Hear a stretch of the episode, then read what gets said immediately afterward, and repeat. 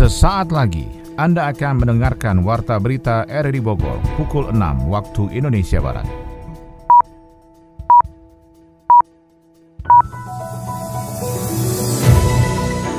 Selamat pagi, salam jumpa. Kami hadir kembali dalam Warta Berita edisi hari ini, Sabtu 30 September 2023. Informasi ini juga turut disiarkan melalui audio streaming lewat RRI Play dan juga disiarkan lewat Radio Tegak Beriman Kabupaten Bogor, Jawa Barat dan Anda bisa akses di Spotify RRI Bogor. Berita utama pagi ini adalah Dua bayi tertukar di Kabupaten Bogor resmi diserahkan ke orang tua biologisnya setelah menjalani proses bonding selama sebulan. Komplotan kong kalingkong data penerimaan peserta didik baru PPDB online di Kota Bogor meraup untung ratusan juta rupiah. TikTok Indonesia menyebut jutaan pedagang dirugikan larangan media sosial dan sosial commerce memiliki aktivitas jual beli. Saya Maulana Starto, inilah Warta Berita selengkapnya.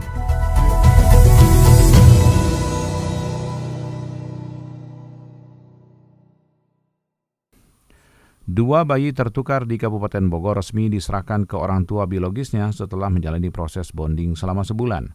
Menteri Pemberdayaan Perempuan dan Perlindungan Anak I Gusti Ayu Bintang Darmawati yang ikut menyaksikan penyerahan bayi itu berharap kasus ini menjadi pembelajaran bagi rumah sakit atau klinik bersalin untuk lebih cermat menangani pasiennya. Kita akan ikuti laporan Yofri Haryadi pembelajaran bagi rumah sakit, pembelajaran bagi rumah bersalin untuk menjaga kehati-hatian sehingga tidak terjadi kasus seperti yang terjadi di Kabupaten Bogor. Kasus bayi tertukar di Rumah Sakit Santosa Kemang Bogor diakhiri dengan reintegrasi antara kedua orang tua biologis bayi tersebut disaksikan Menteri Pemberdayaan Perempuan dan Perlindungan Anak PPPA I Gusti Ayu Bintang Darmawati di Mako Polres Bogor di Cibinong Jumat pagi Dalam pemaparannya itu pun Menteri PPPA berharap Peristiwa yang terjadi di Kabupaten Bogor menjadi pembelajaran kepada rumah sakit atau klinik bersalin untuk lebih cermat menangani pasiennya. Proses reintegrasi sosial yang berlangsung disaksikan kedua ibu bayi yakni Ibu Siti dan Ibu Dia. Keduanya mendapatkan pendampingan sosial dari Kementerian PPPA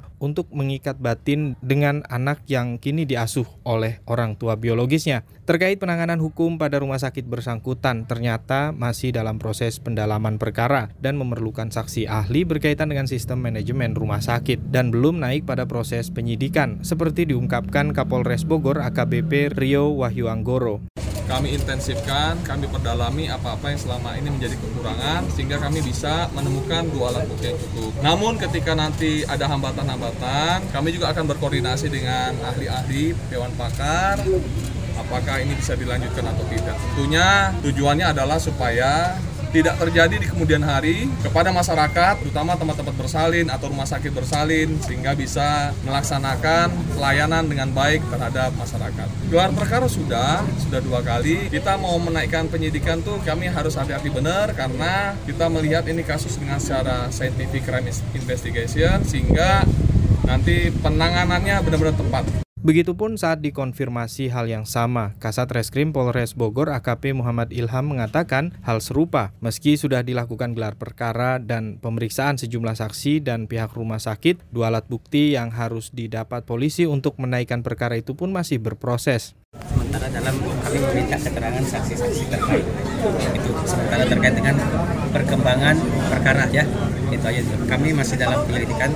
Kami lagi meminta keterangan saksi-saksi yang berkaitan dengan perkara dari pihak Rumah Sakit Santosa sempat menawarkan kompensasi kepada kedua orang tua bayi yang tertukar saat kasus tersebut viral dan saling gugat antar pengacara. Yang saat ini perkara itu pun masih bergulir berupa pelaporan kelalaian pihak rumah sakit oleh pengacara Ibu Siti dan Ibu Dia ke Satreskrim Polres Bogor.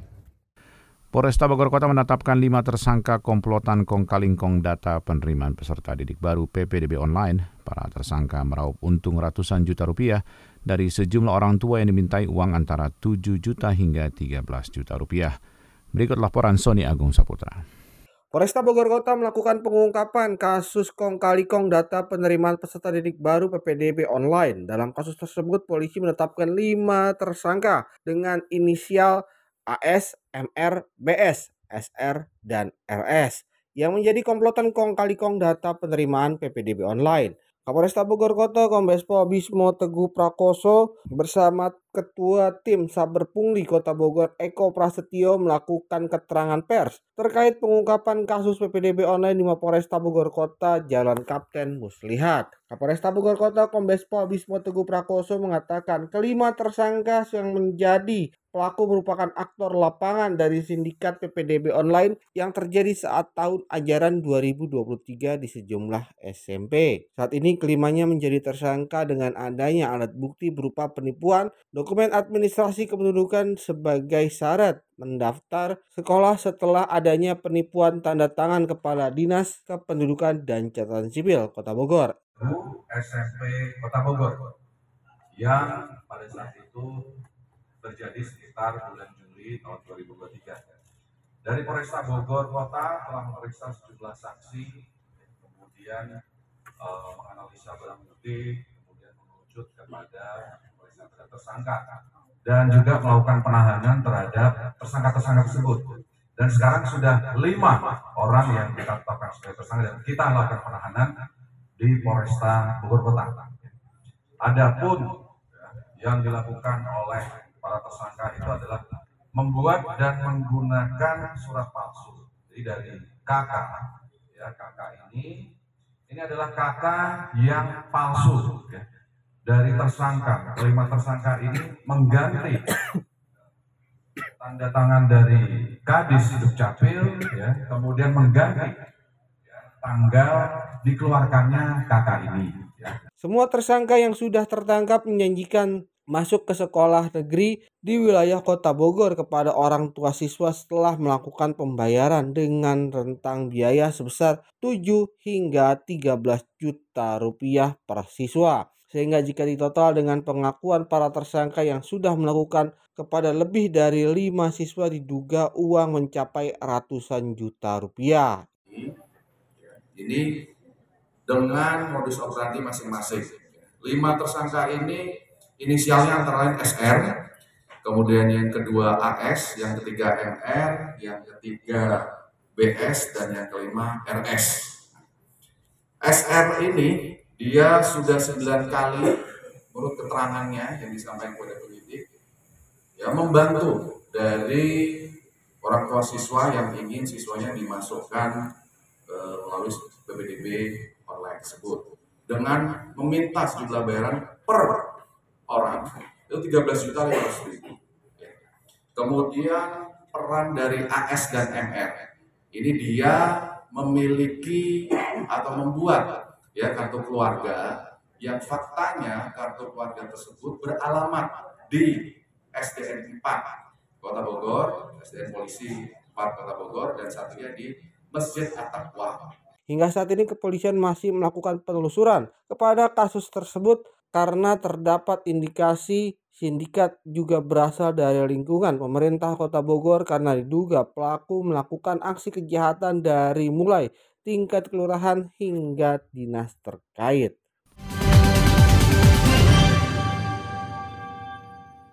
Kasus sengketa gaji karyawan PDJT Transpakuan Kota Bogor dengan pemerintah setempat bergulir. Informasi terkini diketahui Mahkamah Agung menolak kasasi PDJT Transpakuan Pemkot Bogor. Selengkapnya dilaporkan Sony Agung Saputra.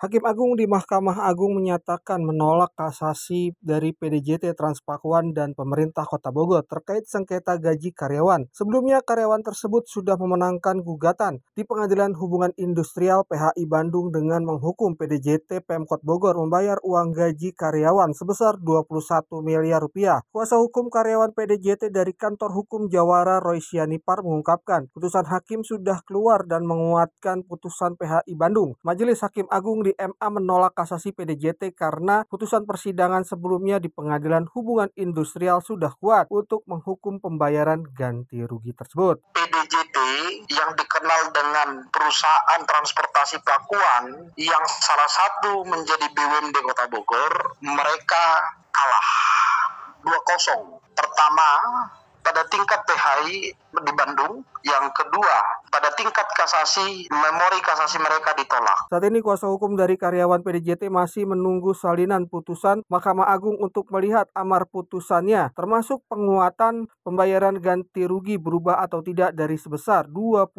miliar rupiah. Memang membaca secara detail apa yang menjadi uh, putusannya karena kan kita sedang menunggu. Tetapi di dalam informasi perkara bahwa di situ disebutkan PDJT dalam hal ini PTP yang menjadi pemohon kasasi, permohonan kasasi mereka ditolak. Artinya, ya berarti apa pun yang menjadi mereka, dalil mereka itu tidak diterima oleh Hakim Agung yang mengadili perkara ini. Konsekuensinya, nanti kita lihat dalam putusan, mereka harus bayar berapa? Apakah, apakah 21 miliar atau memang uh, ada nilai lain. Sedangkan dari pemerintah Kota Bogor memang sudah melakukan perlawanan saat pengadilan hubungan industrial di Bandung dan kasasi, namun Hakim Mahkamah Agung menolak dalam amar putusannya. Pemkot Depok meminta jajarannya memaksimalkan program pengentasan stunting mengejar target zero new stunting. Adi Fajar melaporkan. Pemerintah Kota Depok berupaya menekan angka stunting pada anak melalui sejumlah program. Berbagai kebijakan dan program kegiatan sudah dilaksanakan hingga ke tingkat masyarakat sebagai upaya mendorong pengentasan kasus stunting dan mencegah kasus baru atau zero new stunting. Wali Kota Depok Muhammad Idris mengatakan, penanganan stunting harus dilakukan oleh semua sektor dalam mewujudkan kota ramah anak dengan target zero stunting. Program yang telah dibuat dan berjalan harus dioptimalkan oleh seluruh satuan kerja perangkat daerah atau SKPD. Idris juga meminta jajaran SKPD harus berkolaborasi dan berkomitmen dengan stakeholder lainnya di luar pemerintah pemerintahan untuk membantu mempercepat pengentasan kasus stunting. Sebenarnya beberapa program itu sudah berjalan, cuman ingin lebih mengkonsentrasikan kegiatan-kegiatan ini untuk sama-sama berkolaborasi. Yang goalsnya dari kolaborasi ini memang satu program yang sudah kita canangkan dalam RPJMD juga yaitu Zero Stunting. Ketua Tim Penggerak Pemberdayaan dan Kesejahteraan Keluarga atau TPPKK Kota Depok, Eli Farida menambahkan pentingnya peran kader PKK juga harus dimaksimalkan untuk membantu mengentaskan stunting. Ia meminta kader posyandu dan fasilitas kesehatan di setiap wilayah harus masif melakukan edukasi pemenuhan gizi kepada para warga. Namanya juga usaha ya, cita-cita. Itu harus setinggi mungkin apa yang kita inginkan. Maka saya pun juga mudah-mudahan ini bisa menjadi legacy, ada sesuatu hal yang bisa dipersembahkan dalam rangka untuk anak-anak sehat, anak-anak bahagia, dan kita berharap mereka adalah aset-aset bangsa yang harus kita siapkan. Guna tercapainya Zero New Stunting, Pemkot Depok juga memerlukan masukan dan saran dari masyarakat terkait implementasi program yang sudah berjalan. Berdasarkan data elektronik pencatatan dan pelaporan gizi berbasis masyarakat, prevalensi stunting di Kota Depok sejak tahun 2001 hingga 2023 terus menunjukkan angka yang menurun. Pada tahun 2021, prevalensi balita stunting sebesar 3,5 persen, tahun 2022 turun ke 3,48 persen, dan tahun 2023 menjadi 3,46 persen berdasarkan data terakhir di Februari 2023. Pah, hmm. bentar lagi kan kita anniversary nih. Hmm. Liburan yuk. Boleh. Asik. Keluar negeri ya? Aduh, ngapain sih keluar negeri mah? Di Indonesia kan banyak tempat wisata. Kita kan belum pernah ke tempat yang keren-keren. Jadi bagus gitu loh, Pak, kalau posting di media sosial. Emangnya Mama mau wisata ke mana sih?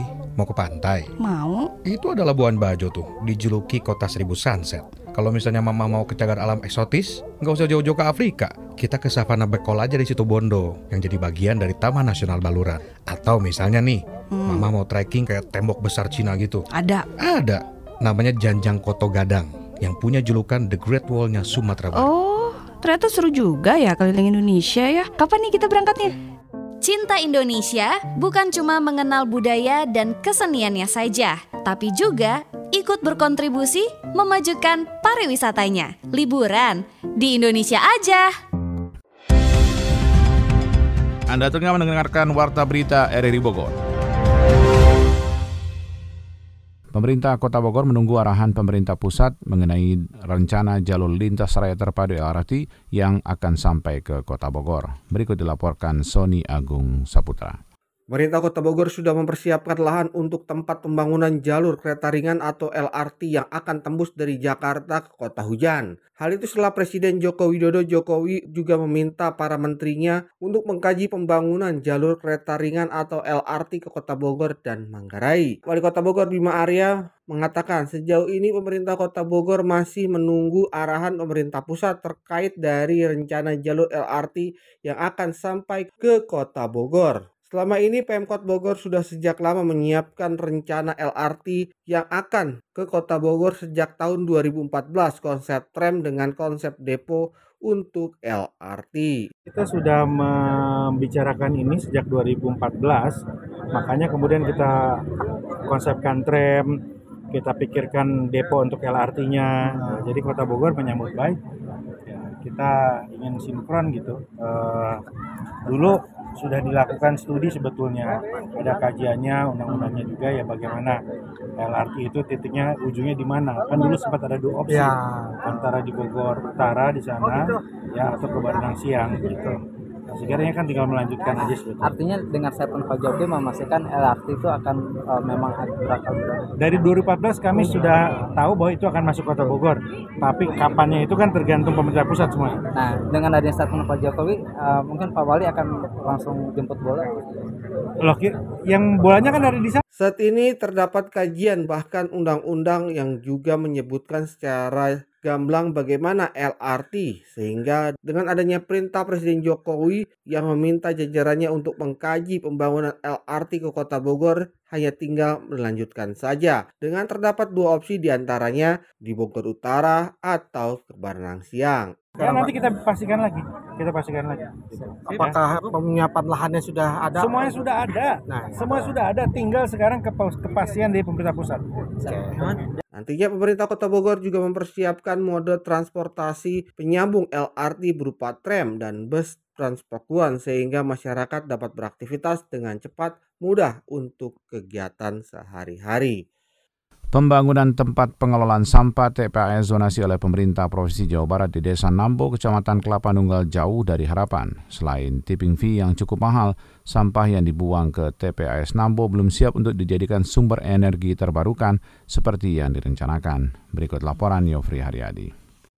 Pembangunan tempat pengelolaan sampah TPAS zonasi oleh pemerintah Provinsi Jawa Barat di Desa Nambo, Kecamatan Kelapa Nunggal jauh dari ekspektasi Bupati Bogor Iwan Setiawan. Selain tipping fee yang dinilai cukup mahal, sampah yang dibuang ke TPAS Nambo ternyata belum siap untuk dijadikan sumber energi terbarukan seperti yang direncanakan. Bupati Iwan Setiawan menantang kepada inovator di Kabupaten Bogor untuk membuat konsep tempat pengelolaan sampah terpadu TPAS yang ramah lingkungan dan mudah dioperasikan dioperasikan. Mengingat volume TPA Galuga di Cibung Bulang yang sudah over kapasitas di mana PMK Bogor hanya menggunakan 4 sampai dengan 5 hektar lahan di kawasan itu untuk pembuangan akhir sampah dari sejumlah wilayah sekabupaten Bogor. Mungkin ada TPA jonasi supaya mengurai karena jujur yang Galuga itu yang luas pemilik lahan itu adalah bukan Kabupaten Bogor tapi Kota Bogor yang kurang lebih 30 hektar. Kalau kita kan baru 4 atau berapa gitu. Gini, kalau yang namanya jonasi ini kan selalu ada tantangan, ada tentangan dari warga. Nah ini bagaimana bagaimana teknologi ini harus bisa ramah lingkungan. Orang itu kadang-kadang kalau wilayah yang dijadikan tempat TPS zonasi itu ya identik dengan bau, dengan kumuh, dengan lain lain. Makanya ini harus lebih modern lah. Inovasi-inovasi terkait mana pemusnahan sampah itu ya sampai saat ini belum ada gitu. Belum ada yang pas di Bogor ini sebagai pembakaran sampah hilang gitu seperti yang di beberapa daerah kayak Makassar. Kami belum ada gitu. Makanya jangan sampai kita isunya udah ada zonasi masyarakat sudah nolak itu aja. Kita harus matang lagi. Apa? Kepala Desa Sukajaya, Kecamatan Taman Sari, Kabupaten Bogor, Wahyudin justru mengusulkan menjadikan tempat pengelolaan sampah menjadi BUMDes atau Badan Usaha Milik Desa dalam bentuk usaha jasa pemusnahan sampah atau program bank sampah. Pengelolaan sampah rumah tangga lebih baik di dilimpahkan kewenangannya kepada desa. Jadi desa biar nanti dengan BUMDes mengolah sampah rumah tangga di bank sampah. Itu terserah nanti kan bank sampah itu kan beda lagi. Yang terpilah yang anorganik yang organiknya. Hmm. Nah, dia menjadi pupuk demi RDF saat kunjungan kerja program Bogor Keliling di Kecamatan Cibung Bulang, Kabupaten Bogor, Iwan tidak merekomendasikan dibangunnya TPAS zonasi dekat dengan kawasan Galuga, Cibung Bulang. Ada beberapa opsi seperti lahan pada sisa galian C seperti Rumpin, namun ternyata banyak penolakan dari warganya. Bupati Sukabumi berharap kehadiran gedung promosi dan pusat pengembangan industri kecil menengah IKM bermanfaat dalam menunjang pemasaran produk-produk UMKM yang juga membuka peluang usaha bagi masyarakat. Adi Fajar melaporkan. Bupati Sukabumi Marwan Hamami mengatakan kehadiran gedung promosi dan pusat pengembangan industri kecil menengah atau IKM di Jalan Kiai Haji Anwari, Desa Citepus, Kecamatan Pelabuhan Ratu, sangat bermanfaat dalam menunjang pemasaran produk-produk IKM dan juga membuka peluang usaha bagi masyarakat. Hal itu juga menunjukkan dukungan Pemkap Sukabumi terhadap peningkatan produktivitas IKM pasca pandemi COVID-19 untuk mendorong ekonomi daerah. Dengan diberikan infrastruktur bangunan gedung IKM tersebut sebagai penguatan terutama bagi para pelaku nantinya, diharapkan dapat menimbulkan pertumbuhan ekonomi di lingkungan pemerintahan di Kabupaten Sukabumi. Marwan mengungkapkan selama ini Kabupaten Sukabumi kesulitan untuk mempromosikan produk UMKM, namun dengan dibangunnya gedung itu, diyakini akan mendongkrak pertumbuhan laju perekonomian masyarakat di daerah. Dengan diberikannya infrastruktur penguatan, terutama bagi IKM, ini nanti diharapkan tentunya menimbulkan pertumbuhan ekonomi di lingkungan pemerintahan, di lingkungan masyarakat di Kabupaten Sukabumi. Dinas Koperasi Perdagangan, Dinas eh, Dinas Perdagangan dan Industri, kemudian kita juga punya koperasi dan UKM. Ini jadi harus jadi motor penggerak ekonomi masyarakat. Nah, selama ini kan fasilitas mereka untuk menyampaikan hasil produk itu kan belum terfasilitasi. Masyarakat masih mengenal opak jampang misalnya. Belum mereka juga mengenal hanyeli.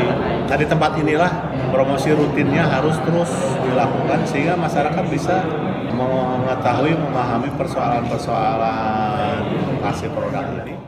Bupati Marwan juga meminta Jalan Kiai Haji Anwari untuk dipergunakan secara efektif, terlebih pada saat akhir pekan maupun libur panjang, harus dilakukan rekayasa lalu lintas. Hal itu dilakukan agar mobilisasi wisatawan yang berkunjung ke tempat wisata Pelabuhan Ratu dapat melintasi jalur tersebut dan diharapkan bisa singgah untuk melihat hasil produksi IKM Kabupaten Sukabumi. Yang paling penting adalah hasil ini bisa terjual dan bisa memberikan dampak peningkatan ekonomi keluarga. Kalau dine-in berbicaranya sudah pada industri kecil menengah, tapi kalau UKM, UMKM juga harus kita fasilitasi juga dan mungkin nanti diberikan ruang, walaupun ini adalah untuk industri kecil menengah, tapi mereka nanti diberikan ruang pun untuk mempromosikan hasilnya dan nanti. Karena ini daerah ini memang belum menjadi jalur umum nanti ada rekayasa lalu lintas Pak Kapolres Pak Dinas Perhubungan untuk mengarahkan pulangnya para wisatawan itu lewat sini. Dinas Perdagangan dan Perindustrian Kabupaten Sukabumi diminta Marwan tidak hanya mencakup pada industri kecil menengah saja, pelaku UMKM dan IKM juga harus bisa difasilitasi dengan nantinya diberikan ruang untuk mempromosikan produknya. Pemkap Sukabumi berharap kepada pihak yang terlibat dalam pengolah gedung tersebut dapat menggunakan dan memeliharanya dengan sebaik mungkin, sehingga gedung promosi IKM dapat digunakan sesuai dengan fungsinya dalam jangka waktu yang cukup lama.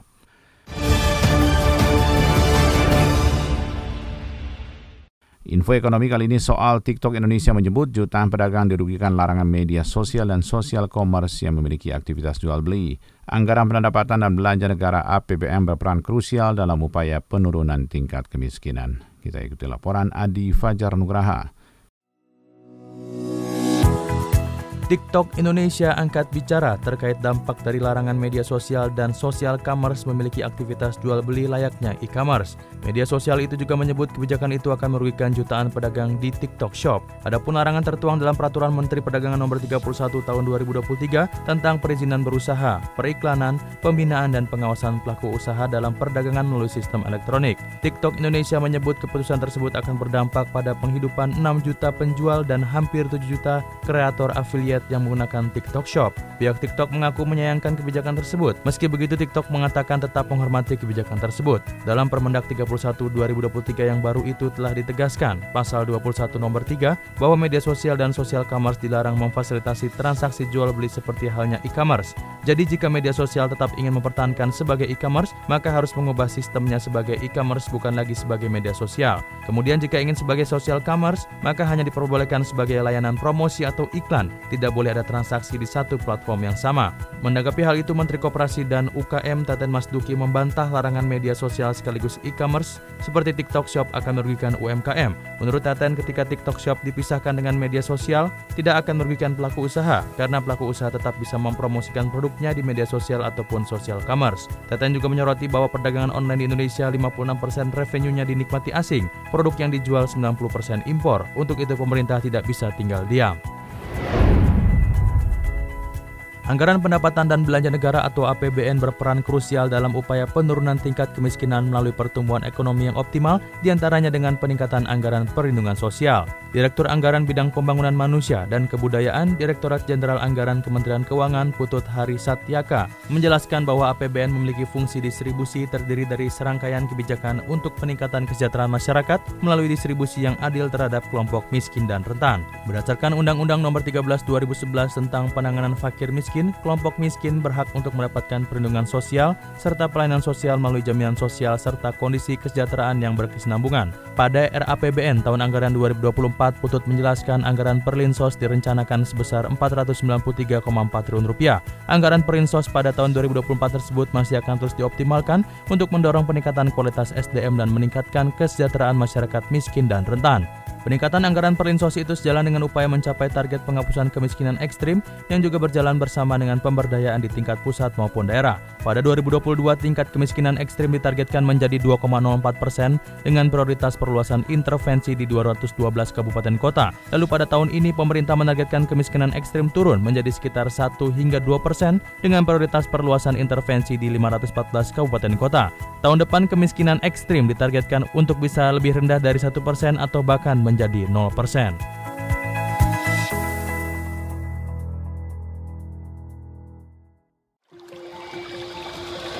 adalah kerabat dekat manusia dengan 97% kesamaan DNA. Memiliki kecerdasan yang tinggi dan mampu merasakan emosi sama seperti kita. Mereka menjelajahi setiap penjuru hutan dengan menebarkan biji-bijian agar regenerasi tanaman terjaga dan memastikan sumber udara bersih, sumber air, sumber pangan, dan sumber bahan baku obat-obatan tetap tersedia. Kehilangan mereka berarti kehilangan hutan tropis yang akan menimbulkan bencana ekologis, perubahan iklim, dan bencana alam. Kita manusia bisa mencegah terjadinya bencana dengan melindungi mereka di habitat alaminya. Mereka adalah orang hutan, sang penjaga hutan tropis Indonesia.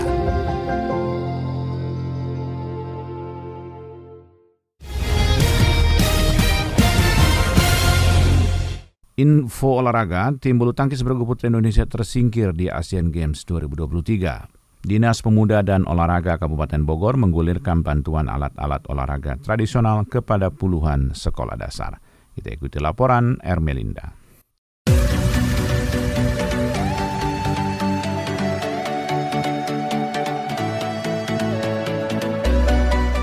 Dinas Pemuda dan Olahraga atau Dispora Kabupaten Bogor peduli terhadap pelestarian dan pengembangan olahraga tradisional. Hal ini terlihat dari kegiatan rutin yang dilakukan dalam menyalurkan bantuan alat olahraga tradisional ke sekolah SD sederajat yang ada di bumi Tegar Beriman. Selain membagikan alat bantuan kepada sekolah dasar di Kabupaten Bogor, Subkoordinator Olahraga Rekreasi Tradisional dan Layanan Khusus Otrat Dispora Kabupaten Bogor, Dedi Supriyadi mengatakan, sebelumnya juga sudah melaksanakan bimbingan teknis atau BIMTEK yang dilakukan. Dedi mengatakan mengatakan jika masih panjang PR Dispora dalam pembagian alat bantuan ini, namun pihaknya akan terus mengupayakan agar bisa dinikmati oleh masyarakat khususnya para pelajar. 2023 tetap kita masih konsen, Mbak. Cuma hmm. memang kalau untuk eh, apa namanya untuk yang pernah bintek di tahun eh, yang di pelaksanaan kemarin itu hari Senin itu udah 100% Mbak. Hmm. Tapi untuk kepesertaan dari 1.600 sekian data Dapodik 2021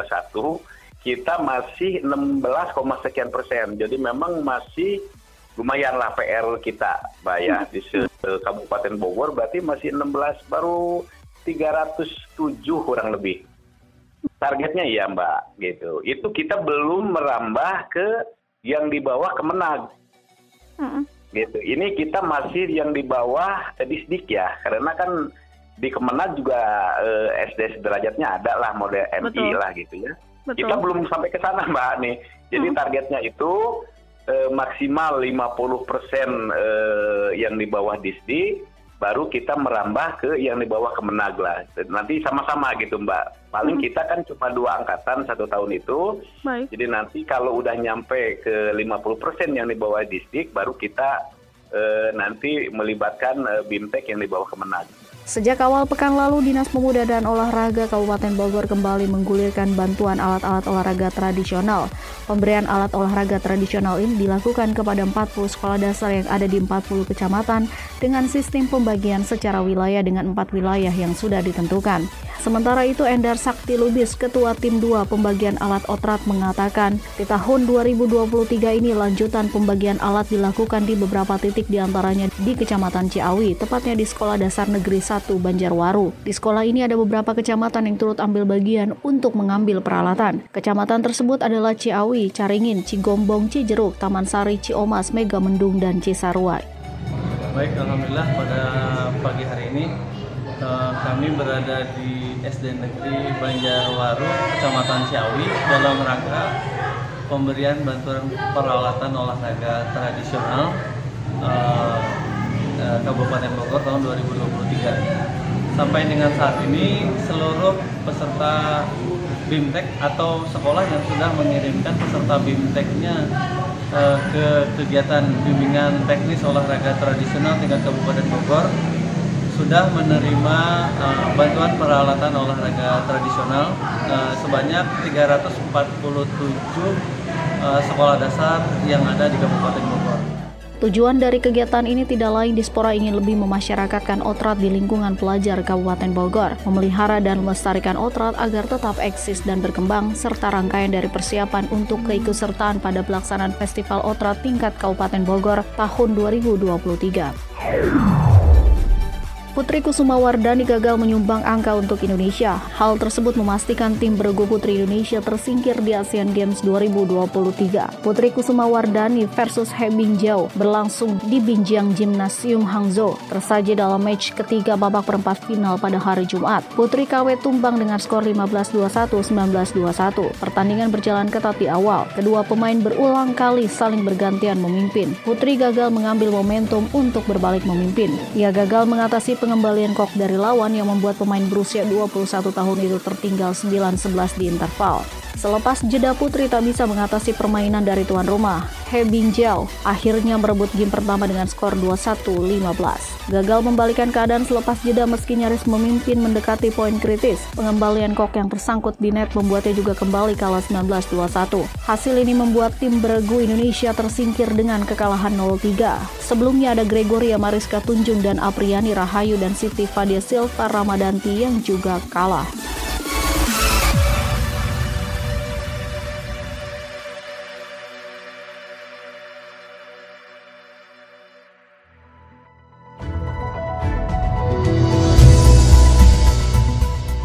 Demikian rangkaian informasi yang kami hadirkan di Warta Berita RRI Bogor pagi ini. Sebelum berpisah, kami kembali sampaikan berita utama. Dua bayi tertukar di Kabupaten Bogor resmi diserahkan ke orang tua biologisnya setelah menjalani proses bonding selama sebulan. Komplotan kong kalingkong data penerimaan peserta didik baru PPDB online di Kota Bogor meraup untung ratusan juta rupiah. TikTok Indonesia menyebut jutaan pedagang dirugikan larangan media sosial dan sosial commerce memiliki aktivitas jual beli. Saya Molanes Narto bersama tim bertugas pada hari ini mengucapkan terima kasih atas perhatian Anda. Selamat pagi dan sampai jumpa.